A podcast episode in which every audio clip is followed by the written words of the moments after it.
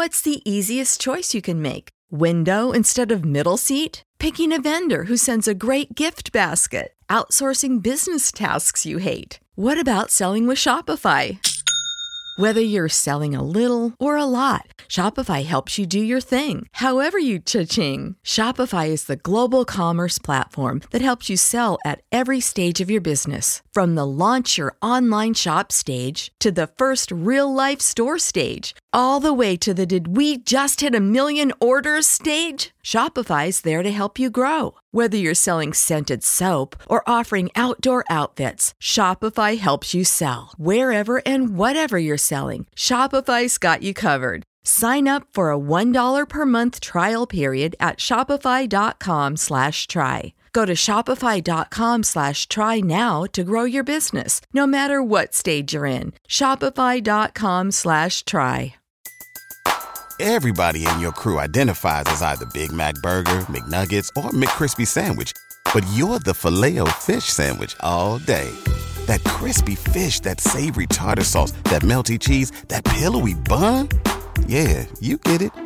Every time. And if you love the filet of fish, right now you can catch two of the classics you love for just $6. Limited time only. Price and participation may vary. Cannot be combined with any other offer. Single item at regular price. Ba da ba ba ba.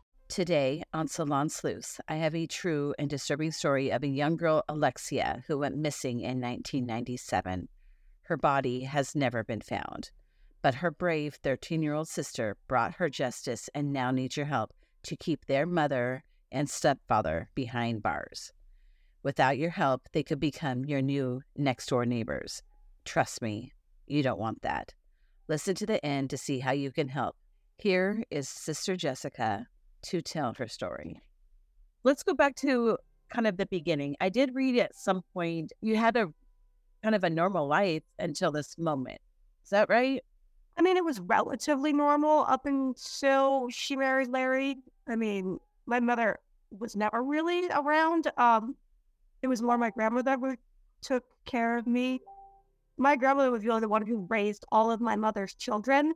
Um, because my mom was too busy like with men, and alcohol, and all of those things. So she was around from time to time. But about when I turned, this all went to hell when I was about 12 and she married Larry. And we all moved in with Larry when I was 12. And do you think is your mom mentally ill as well as and I know that they it was mentioned that there was some drug use. Do you uh-huh. think there was well, obviously you're saying that your grandmother raised you, so there was some sort of disconnect way before Larry, but is it a mental illness or was it more of a did she have addiction problems before that? I don't think it's meant. Honestly, I wish I could say it's mental illness. Um, when she originally was arrested, they diagnosed her as bipolar, but as she's been in through the years, they took away all diagnoses from her, and she's not even on any kind of medication at all. Yeah. So she's just pure narcissistic, evil woman. like, Yeah. the drugs didn't help. Um, but no, so it's all her. I just want to kind of paint a picture. So, when you were younger, before Larry, did you live with your grandmother or you lived with your mom, but your grandmother mostly took care of you? I lived with my grandmother, and my mother lived with us when she was um, whenever she was not with another man. Okay. I guess technically we all technically legally lived all together. Okay. She just wasn't around a lot. And then she found Larry, and then you guys, she got married, and you guys all moved in with Larry. Yes. And then is that when things really started to go crazy? That's when things got really bad. She was addicted before she met Larry. Like she was going downhill with the drug addiction. Um, and he wasn't on drugs, which is really weird. That he would like take up with a woman who was on drugs when he was he was relatively stable, owned his own home, worked as a bus driver for 20 years, like was a veteran, all of those things. Um, you would think normal, nice guy. I don't know how I got caught up. I don't even know how they met. I just know one day she came home. She goes, I got married and we're moving in with him. Um, and we did, and things were okay for a little while. And then her addiction just kept getting out of control. He told her to go get help. He even kicked her out, but it only lasted a few hours. And then she came crying back, and he let her in. But all went to hell when sh they kicked my grandmother out because my grandmother was fed up with the treatment that me and my sister were receiving. Yeah. She was like, "I'm going to call the cops. We can't have these kids. I need to take them." And my mother lost it and kicked her out. Then it gets bad. When does Larry start seeing that you guys are now demons? And and was he t- taking drugs at that point? Like, did he ever take drugs? I believe he did, but he ended up getting injured on the job. Um, in all of his years working for the bus as a bus driver, he never had an accident, nothing. But a few guys jumped, like beat him up on the bus route that he was on when he had to stop. So he was injured pretty badly and he had to take off. He was only disability. And with them together all the time, I don't know if she fed onto his like traumas from the war or what, or if he was just like on pain medication. It was just more light, more susceptible to whatever she said. Um, but they all of a sudden he was doing drugs with her, and they both were believing in these demons and vampires and all of the crazy. And they would talk about this stuff in front of the two of you guys. Oh yeah, oh yeah. And what are you thinking? Because you're you're probably scared as children, and your parents are accusing you of being a demon. Um, at this point, I, I hate to say, but I'd learned how to handle my mother, and you just kind of go along with whatever she said. Yeah. Because even then, even if when I went along with it, half the time I'd still get like, hit or yelled at for it. Because, you know, I in that situation we could never do anything right. Um, even when it's exactly what she asked for. Yeah. But um, I just thought she was crazy. But then after a while, living in it day in and day out, and not being exposed to the outside world because it was summertime and we couldn't leave the house. And I, I don't know, maybe I didn't necessarily believe it, but I also was like, I thought to myself a lot of times, would my mom lie to me? Like, why would she make this up? Right. We just didn't know any better. I mean, it didn't seem right, but I didn't have anything else to go by. You were a kid. So then it gets really bad and I only know what I read on the internet, but I kind of wanted to hear from you because I don't know what we can trust on the internet now. Like, it, what it sounds is like you guys were put into a bedroom. Is that correct? Well, when it started getting really bad, um, we would be separated. I don't know exactly what they would do to her, but she was smaller and more susceptible to, you know, being abused. Um, but eventually it came down to them believing we were possessed with demons and vampires. And the way to rid of us of, us of that was to make us drink um, bleach milkshakes three times a day for eight days. Like, were they like real milkshakes or were they like Ensures kind of milkshakes? Real, real ice cream and it had like spices and bleach, lots of bleach in it. And we were forced to drink those um, three times a day the first like day and a half, I was able to get us both to throw up. Like I'd sneak off and take her to the bathroom with me and make her throw up. But they figured that out, and then Larry beat me up for it. So they kept us separate after that. And then it just every day was me torture. I mean, she knew. but bleached our ears, bleached our eyes. She cut off all my sister's hair. She watched me, made me watch as she uh, killed all the dogs that we had. It was a lot. Were the dogs possessed as well? I don't know why she killed them. She okay. she just made me come outside. And I think it was a way just to mess with my head because she. I remember her saying, "If you if you don't listen and if you're not good, this is what's going to happen to you," yeah. and drown each one of them in a bucket of bleach water. I wonder what was the obsession with bleach I don't know. Um, in her parole hearing since then, she said she like saw it on the news that someone did an exorcism with bleach on their you know, child. Like she said she was Catholic and that's why she believed that.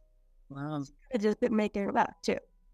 Because she also used to read the newspaper upside down and backwards and find codes in it. Yeah. That's scary. So then you're still going to school during this time or what happened? This is summertime. Um, okay. All this shit hit the fan in the summertime when I don't have access to school or anything. And eventually, um, the abuse was too much for my sister's body. I mean, you think about it, I was 13. I was a little overweight because I ate my feelings. So I was the size of an adult. And a five year old, 40 pound little girl was getting the same amounts of bleach that I was. Yeah. So it took a toll on her body. And they also did a lot of other things to her. Um, I don't know why she hated her so much. I think it was a race thing because she used to, you know, call her racial slurs and stuff because she's half Chinese. But then I think, why'd you marry a Chinese man and have children with him? That, that's here nor there. Um, and eventually my sister did pass, and my mother did nothing just to even attempt to save her. And you said, I thought I saw somewhere where they, you saw your sister. I did. They brought her out of the bathroom because they had her in the tub, and they were apparently, learned later, they were using an enema bag to force the bleach down her throat because she wouldn't drink it. And at this point, she was so lethargic and like in and out of consciousness. I don't think she could have actually even wanted to. Um, and eventually, she just Barbara brought her out of the tub, and later on the hallway floor, right from where I was in the kitchen, I could see that. And she's screaming and freaking out, saying, "I think she's dead." And Larry's freaking out because he doesn't go to jail. And then she gets her like one breath, like a like a half-ass attempt to do CPR, and then realizes it's not nothing's happening, and she just gets the biggest smile on her face. And there was no more attempt after that. And I we remember screaming at her like, "Are you sure she's dead?" Like call an ambulance. Like, are you sure? Like, because how do we know for sure? Like, right. I mean, maybe she could have been saved. Who knows? Uh, but of course, I got in trouble for that. So I got locked in my room, and they put her in a trash bag and put her in our freezer. That's crazy. And then after that, after that, it, it gets worse. It doesn't get worse. I mean, she's already dead. But after that, um, two days later, I was brought into their master closet where I was forced to watch them dismember her and then burn her in our family fireplace. Was that to scare you so you wouldn't, you would just listen to them and like? Yeah, because the whole time Larry sat there with the gun and they kept telling me what to tell anybody if the cops asked. I was supposed to tell everybody that she was in Chicago with her birth father. But I stuck to that story for a very long time. Did the abuse to you stop after that or did it continue all along? It stopped for like the physical abuse stopped for a little while. I still had the emotional back and forth, and she would do things to make me feel horrible about myself and call me horrible names and all of that. But the physical stuff stopped for a while. And then I went back to school and it started up again. It was my eighth grade year. It started up again. She was making me sleep outside of our shed where the dogs used to live. And then um, in the middle of the night one night she comes out and they pour bleach all over me while I'm sleeping in the shed, make me like marinating it for like hours. And then they come back and spray cold water all over me. So I did go to school that day.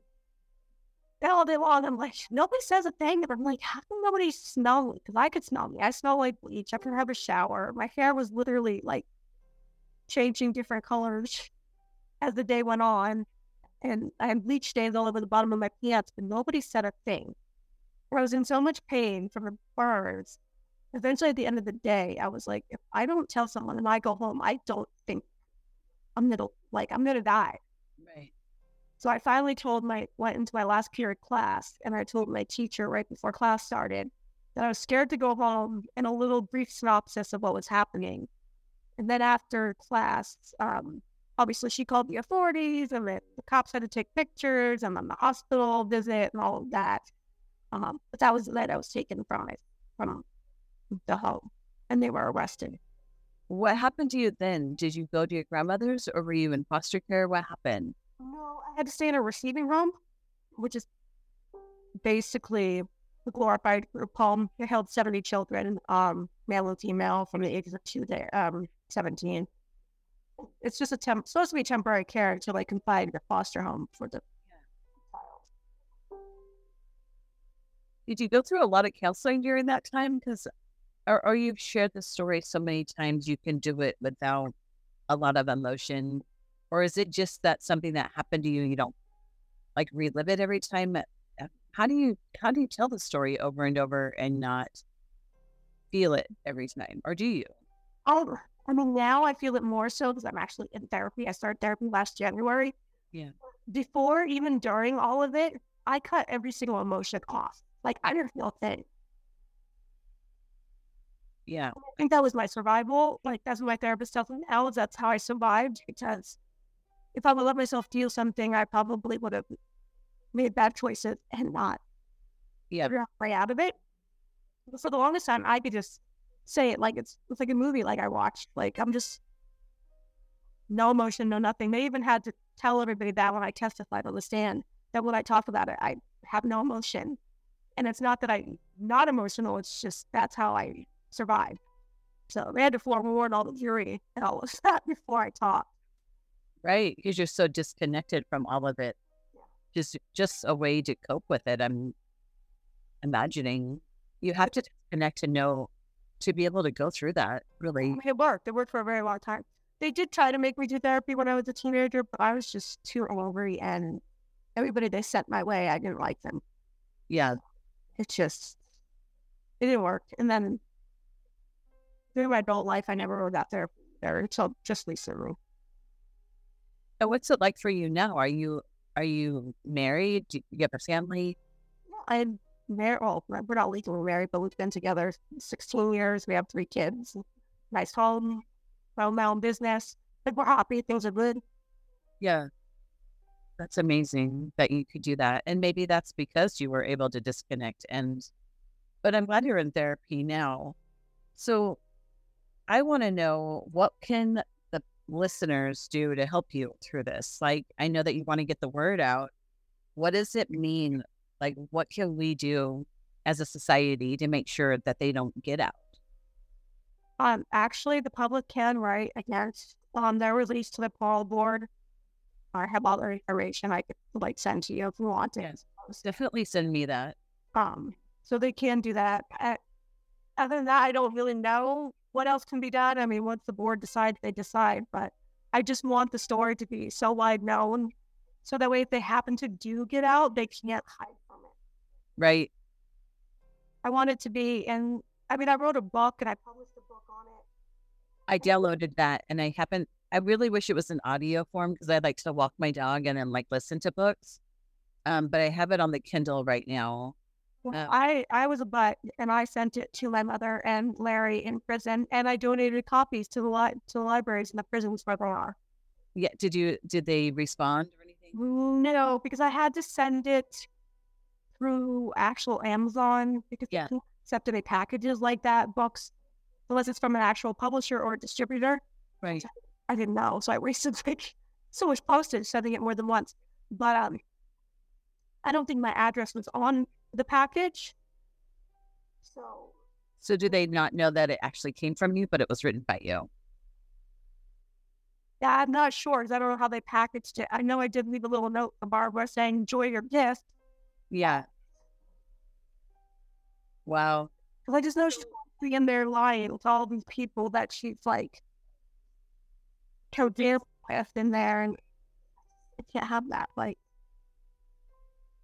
I heard that um or I read that they burned her body in the fireplace, like your home fireplace. they did, yeah. And people tell me, "Oh, that can't happen." I'm like, "Oh, if you if you dismember a body well enough, it can happen."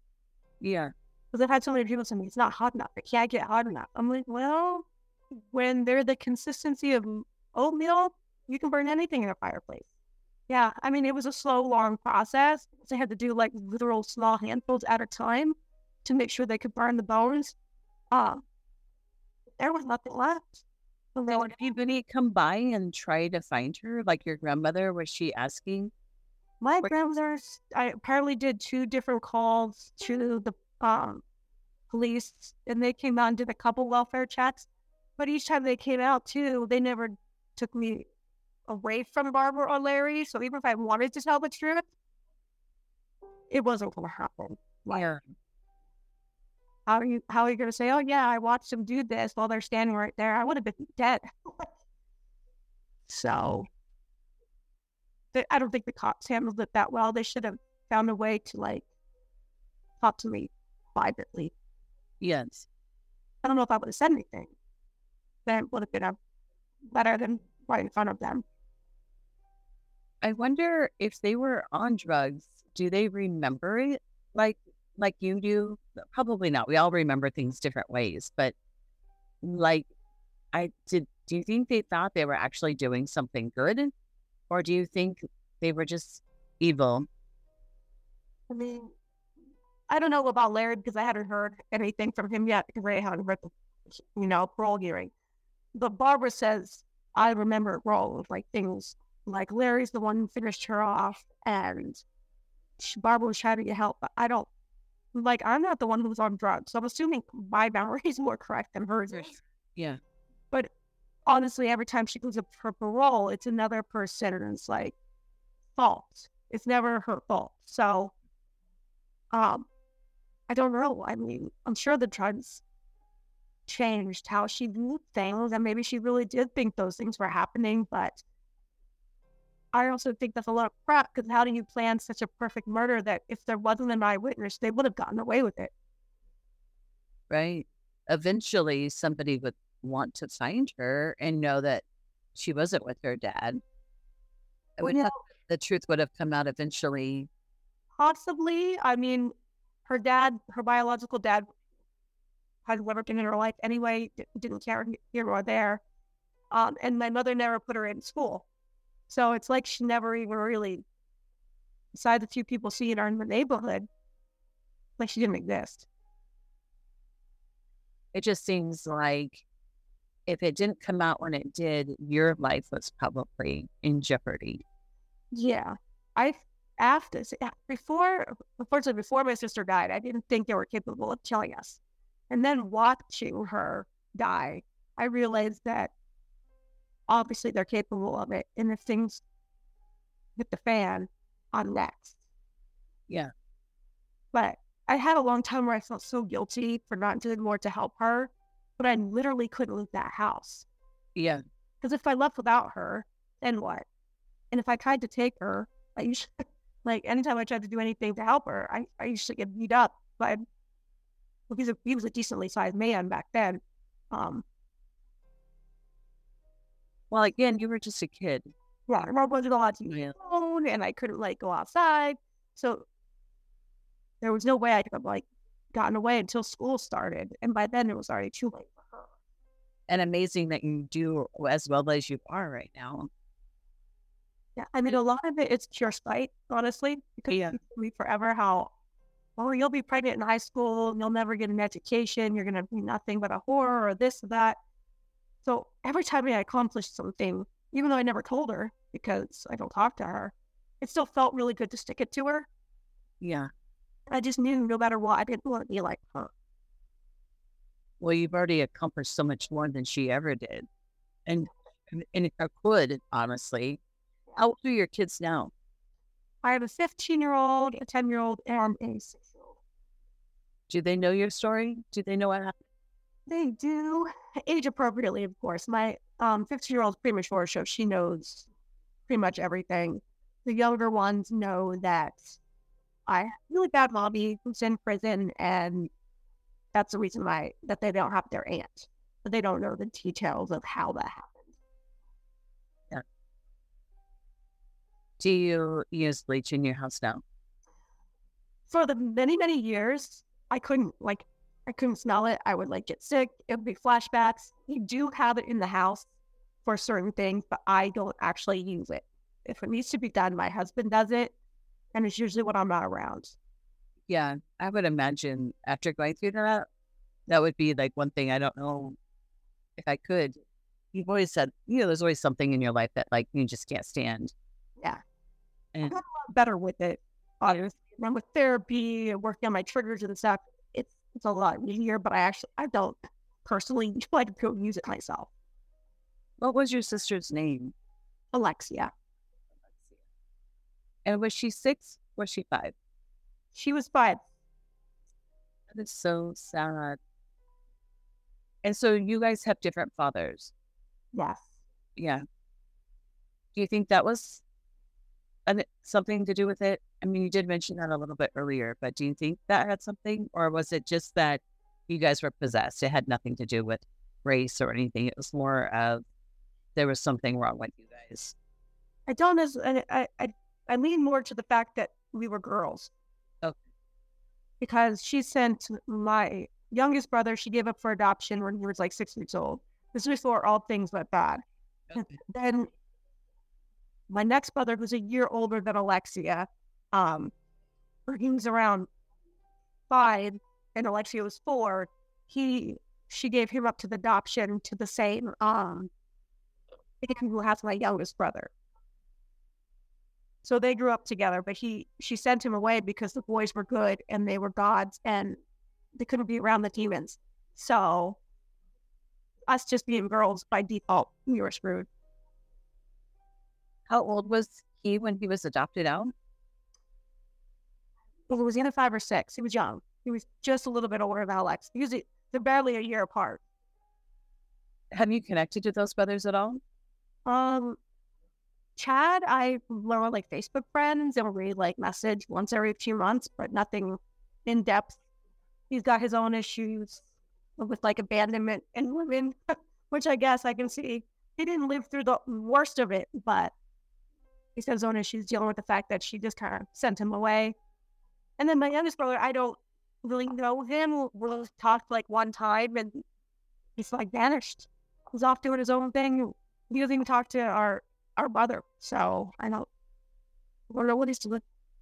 What's the easiest choice you can make? Window instead of middle seat? Picking a vendor who sends a great gift basket? Outsourcing business tasks you hate? What about selling with Shopify?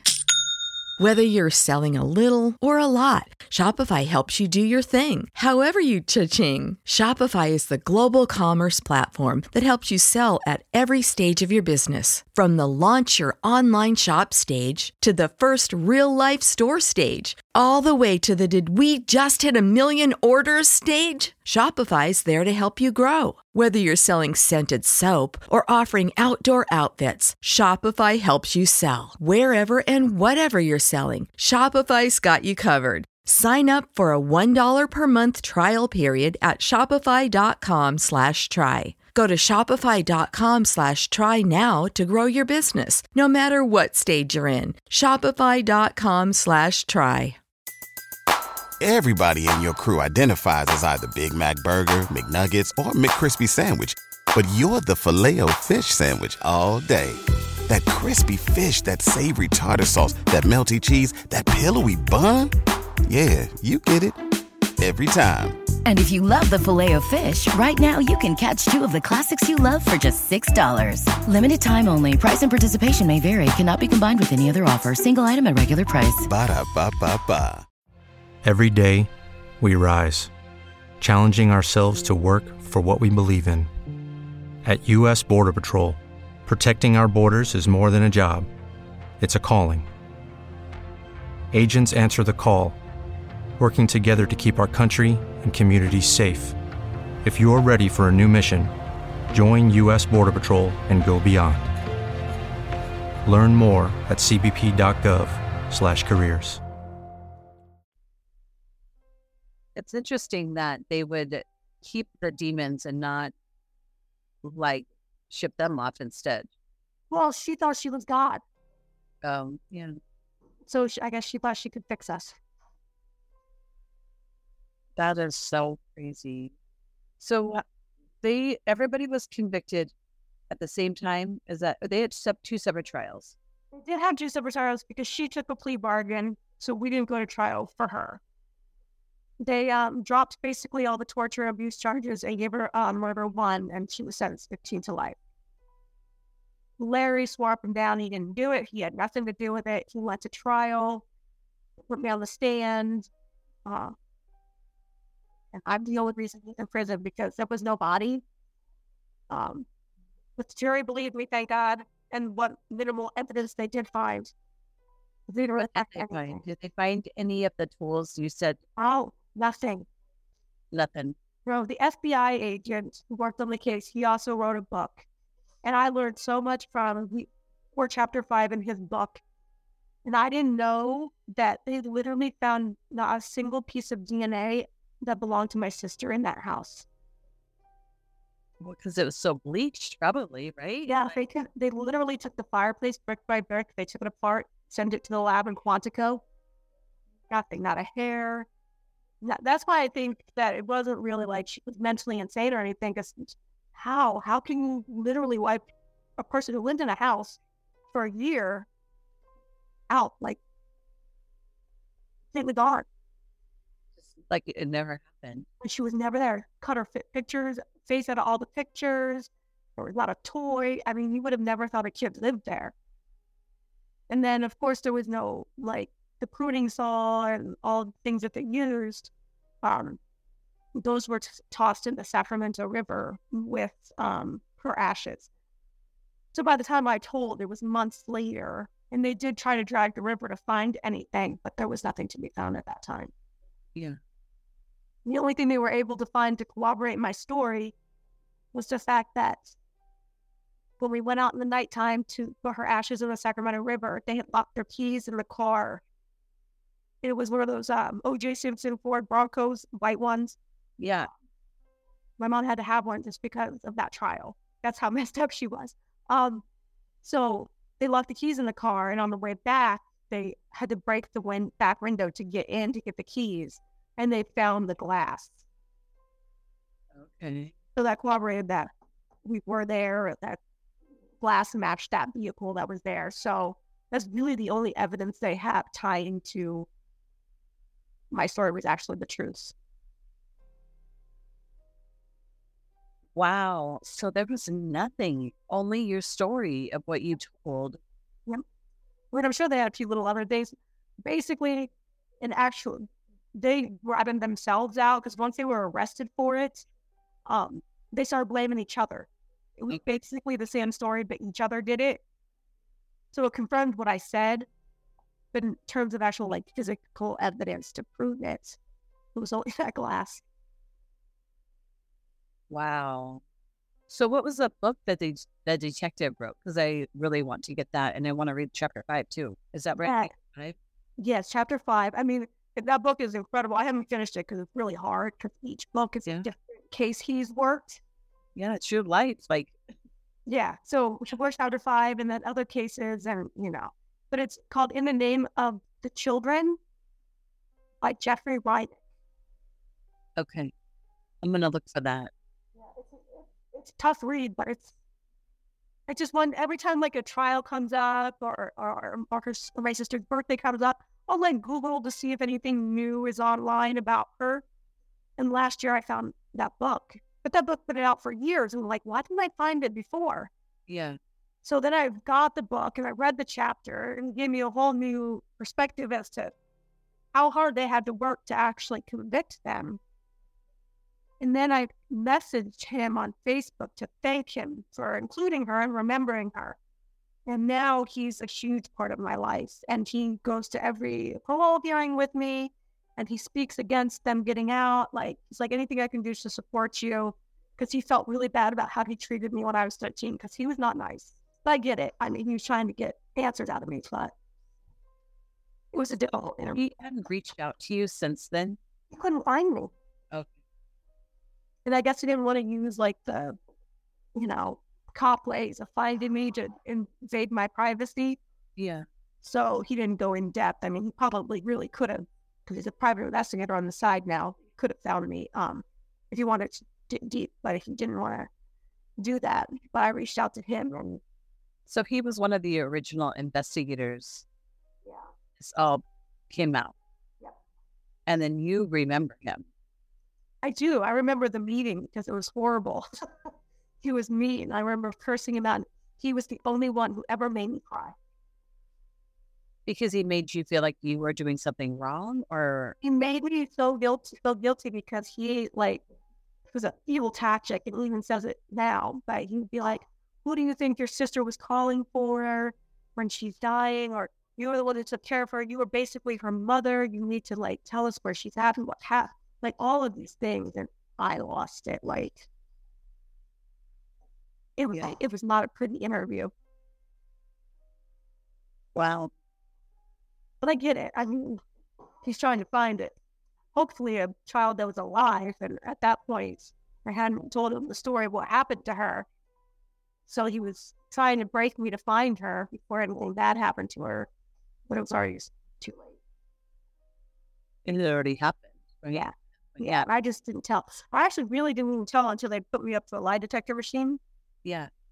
For what I was like, well, well, they knew I was lying, but now they have proof I'm lying. So might as well tell the story now. And I, I did it all the time because I was terrified that if nobody believed me and they sent me home, I was going to die. Yeah. Absolutely. When you left the school, you went into custody of some sort. Yeah. What did you ever talk to your mom after that? Ever? They, I don't remember it. I, I blocked it out, but apparently they put me on the phone with her to try to get me to um get her to confess to what she did. And they reported the call, but she never gave herself up. Self up. Yeah. I don't remember that call at all. Wow. And then Larry, have you ever talked to him at all? No, I've never talked to him, never written him, knew nothing about him until the last hearing. Well, the attempted hearing back in May. And then what I did learn made me change my mind because for a little while I was like, you know, he's 75, it'll, like, if he gets out, I don't think he's going to come bother me. So I wasn't too worried, like, per se, of him being released. Do I want him out? Not necessarily, but it wasn't like causing me anxiety. But then I heard he hasn't done a thing to better himself in prison, not a single class. And when they did his um, risk assessment, because they do that before they go to parole um, with a therapist, he wouldn't even call my sister by her name. He kept referring to her as that girl. If you can't even give my five year old sister who died in your house the respect of using her name, I don't want you out. Like, even if he had nothing to do with it, like, it was a child who died. Yeah. I, what does that mean when they can't even? It's maybe he swears up and down he still didn't do it. Maybe he believes in his own head that he had nothing to do with it. And I mean, I don't know. That's why, you know, he's coming up for parole on November 1st.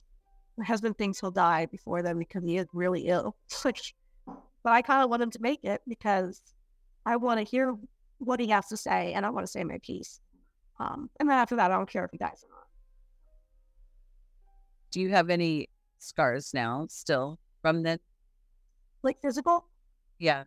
Um, no, not anything that you can actually see on my body. I do have like vision problems and hearing problem, like not bad, obviously, but mild hearing loss and some vision problems. Um, bleach in my ears, ears and my eyes. Um, I do have genetic issues that the doctors believe were progressed to worse stages due to having to drink the bleach for that kidney disease, which was genetic, but the bleach filtering through my system pushed it into overdrive. So I'm gonna have some things, but nothing that's gonna kill me or be visibly seen on my body.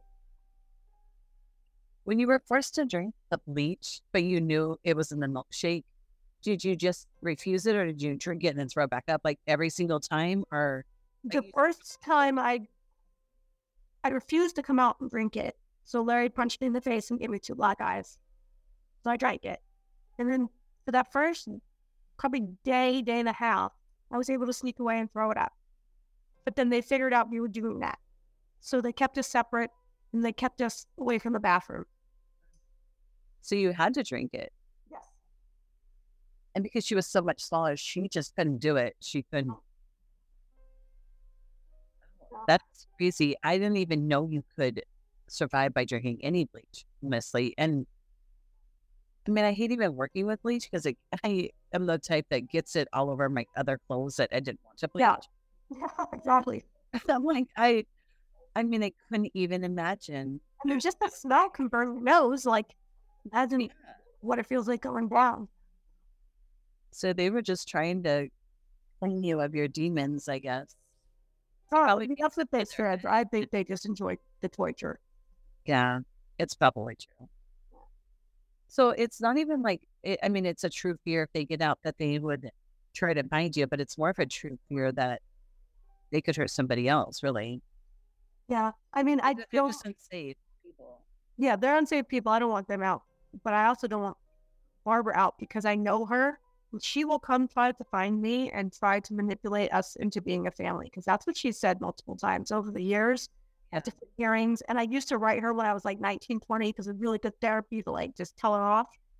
But she'd come back with all this crazy stuff about how we're going to family again and all of these things. So I had to cut that off. But my biggest fear is she comes near me, near my daughters. I'm going to shoot her. Like, Yeah. I can't have her near my kids. But my biggest fear, though, is if she comes here, finds out where I live, that I'll be like frozen in time and be that 13 year old kid who can't fight back. More so, you know, I don't want her around me, but really my kids. It's so crazy that you lived through this experience and you seem to be doing so well. Yeah, a lot of people have asked me that, like, why are you crazy? Or why aren't you a drug addict? And I've thought about it a lot. And honestly, it was a choice. Yeah.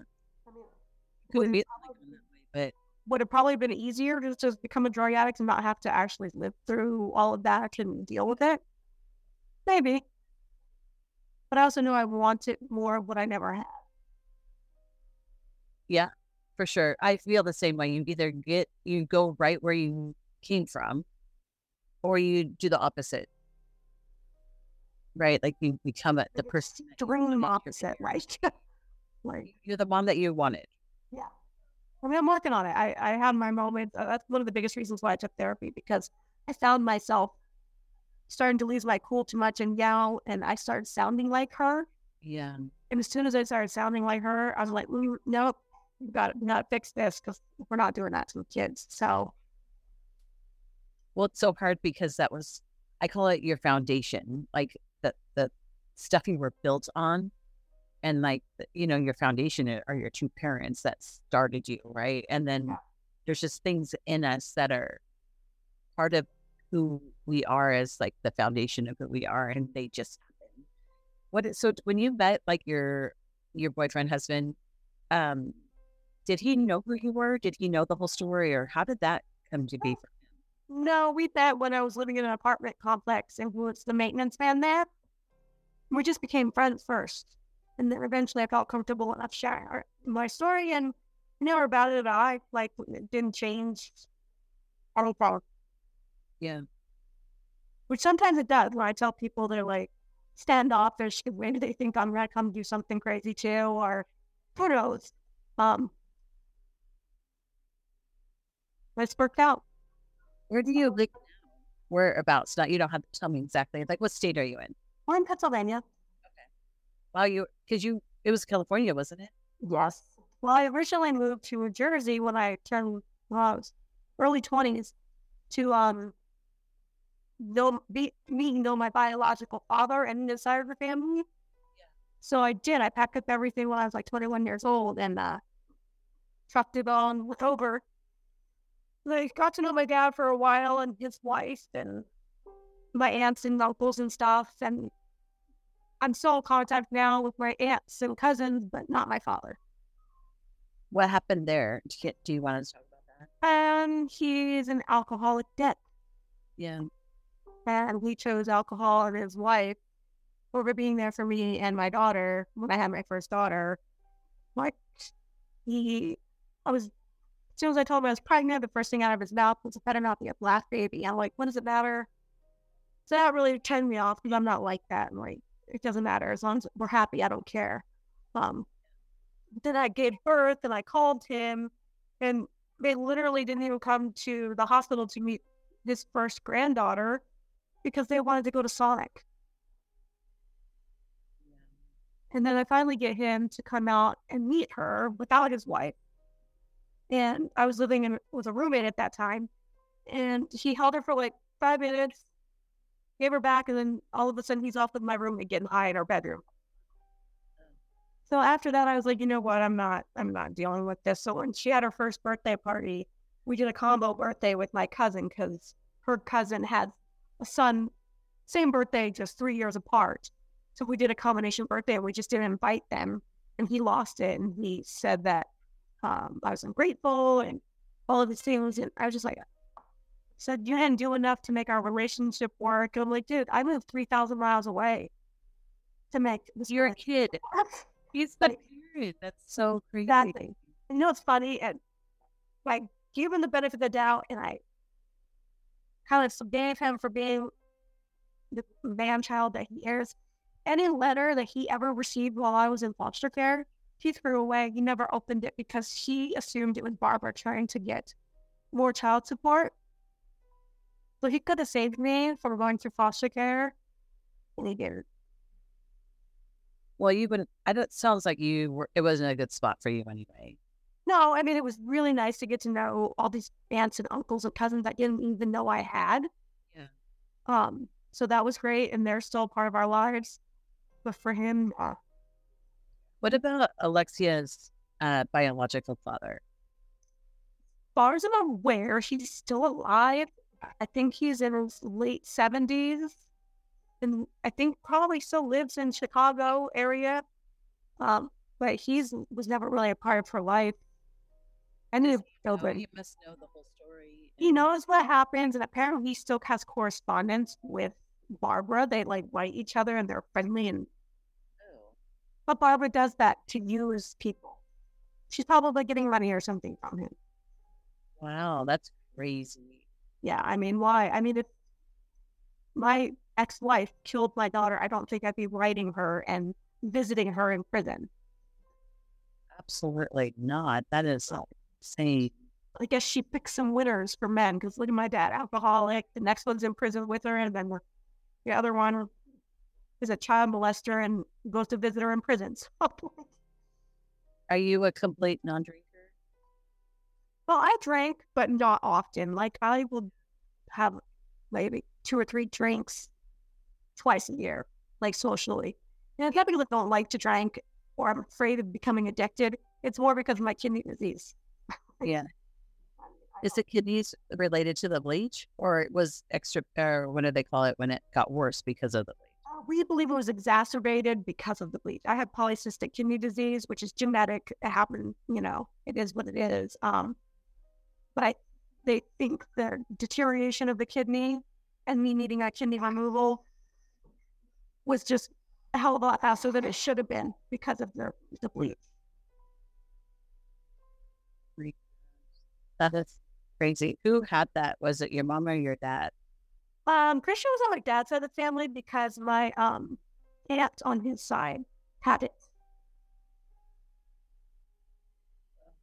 I'm so sorry you had to go through this. I mean, you were just a kid, and to put you put so much, um, like it's like you could have done this. You could you could have done anything. You were just a kid. Yeah, I'm learning that now. Therapy's really helped. The EMDR therapy, I thought it was a load of crop, like a crock of shit when I first started. But I didn't want to do just talk therapy because I tried that a long time ago and I'm like, I don't think that's going to work. The dot EMD therapy, EMDR, I was terrified, Yeah. but it's helped a lot. What is that kind of therapy? What is it? It's where they, you can either do it with sounds. I I choose to do it where I hold these little um, handheld, like almost looks like ear pod containers, um, and they vibrate and they go back and forth in your hands. And he'll put you into a memory and he'll ask you questions about said memory. You close your eyes and then for like 40 seconds, you think and you relive it basically. And then those, the paddles are like going back and forth in your hand with the little vibrations. And it's supposed to retrain your brain waves and different thought patterns. Yeah. And it really works. Like, it, it really helps. Like, it's really weird. I didn't think it would. He's like, well, we're going to turn a lot of these negatives into a positive. And I'm like, how? Like, there's no way. But it's true. Like, you know, I used to really put myself down and felt I didn't do more to save her. But then he's like, well, you did. You helped her throw up. You, you did these things and then you got beat up for it. So, like, you did what you could. And then, like, telling the truth and going to trial and facing them. So, it really does switch your way of thinking about the events that happened. Well, and, and if all of this happened while you were at school, you would have saved her. Probably. Purposely Yeah. did it in the summertime when they could sec- make you guys secluded and you couldn't. So you had no help. You like the people that were supposed to protect you totally failed. They definitely failed her. Yeah, that's hard to put that much stress on yourself when you. Uh, I couldn't imagine. Yeah, I'm proud that you're doing so well, though. Thank you. I mean, it's been a long, hard road. I mean, I have some bumps in the roads. I suffered from like postpartum depression with my first daughter. I'm sure the anxiety of like, am I going to do the same thing or not the same thing, but will I fall into some of those same patterns? Will I? It was like I be a good? It was a mess. I mean, but yeah. I probably should have been on like medication before that, but I just didn't. So I do take an antidepressant now, to anti-anxiety, and keeps everything even and keel and be able to process emotions more effectively now. Yeah. Well, you sound like you're doing great, honestly, a, a lot more than some people I know who have been through this kind of trauma. Yeah. Uh, I just want to thank you for sharing the story. It's incredible. It, I mean, it's it's like you just told me a like a normal story, but it was tragic event. It's so insane. And I feel so bad for your sister. But I also truly believe in afterlife. And I feel like she's probably totally fine now. Oh, it's her. I know it's not probably. She is fine. It, she she's with my grandmother, and everybody's yeah. all happy, and and you'll see her again. I just, I mean, for them to not find anything in the house and still was able to convict him. And the glass, I mean, for you to even remember those little things to tell them. Thank you so much, Jessica, for meeting me. Thank you for sharing me and sharing my sister's memory and her story because it's a really big deal to me. Like you said, nobody really knows about it. If you want to get involved and write letters to keep these dangerous people in prison, here is the information that you need to help. Public response is allowed. Larry has his parole hearing on the 1st of November. In the letter to the parole board, Larry should be identified as Larry Carrasco, C A R R A S C O. And then his identification number is P, as in Paul, 72561 to ensure the correct filing in the letter. Public comment to any person may submit the information to BPH concerning any offender. When deciding whether to release an offender on parole, the BPH considers all information received from the public. Written comments should be directed to the classification and the parole representative at the prison where the proceeding will be conducted. Those comments will be included in the offender's central file and will be considered in all future hearing panels. Communication opposing an offender's release on the parole board on release on parole may be placed in the confidential section of the central file. The names and addresses of those writing are considered confidential. Mule Creek State Prison, Attention, Classification and Parole Representative, P.O. Box 4 09099 Lone, L O N E, California 95640. Barbara's hearing is tentative for December 2025. Her letters can be sent to Barbara Carrasco, C A R R A S C O. Her identification number is W85611 Central California Women's Facility. Attention, Classification and Parole Representative. P.O. Box 1501, Chowchilla, California 93610 1501. Thank you for listening. Everybody in your crew identifies as either Big Mac Burger, McNuggets, or McCrispy Sandwich but you're the filet fish sandwich all day. That crispy fish, that savory tartar sauce, that melty cheese, that pillowy bun. Yeah, you get it every time. And if you love the Filet-O-Fish, right now you can catch two of the classics you love for just $6. Limited time only. Price and participation may vary. Cannot be combined with any other offer. Single item at regular price. Ba da ba ba ba. What if you could have a career where the opportunities are as vast as our nation, where it's not about mission statements, but a shared mission? At U.S. Customs and Border Protection, we go beyond to protect more than borders from ship to shore, air to ground, cities to local communities. CBP agents and officers are keeping people safe. Join U.S. Customs and Border Protection and go beyond for something far greater than yourself. Learn more at cbp.gov/careers.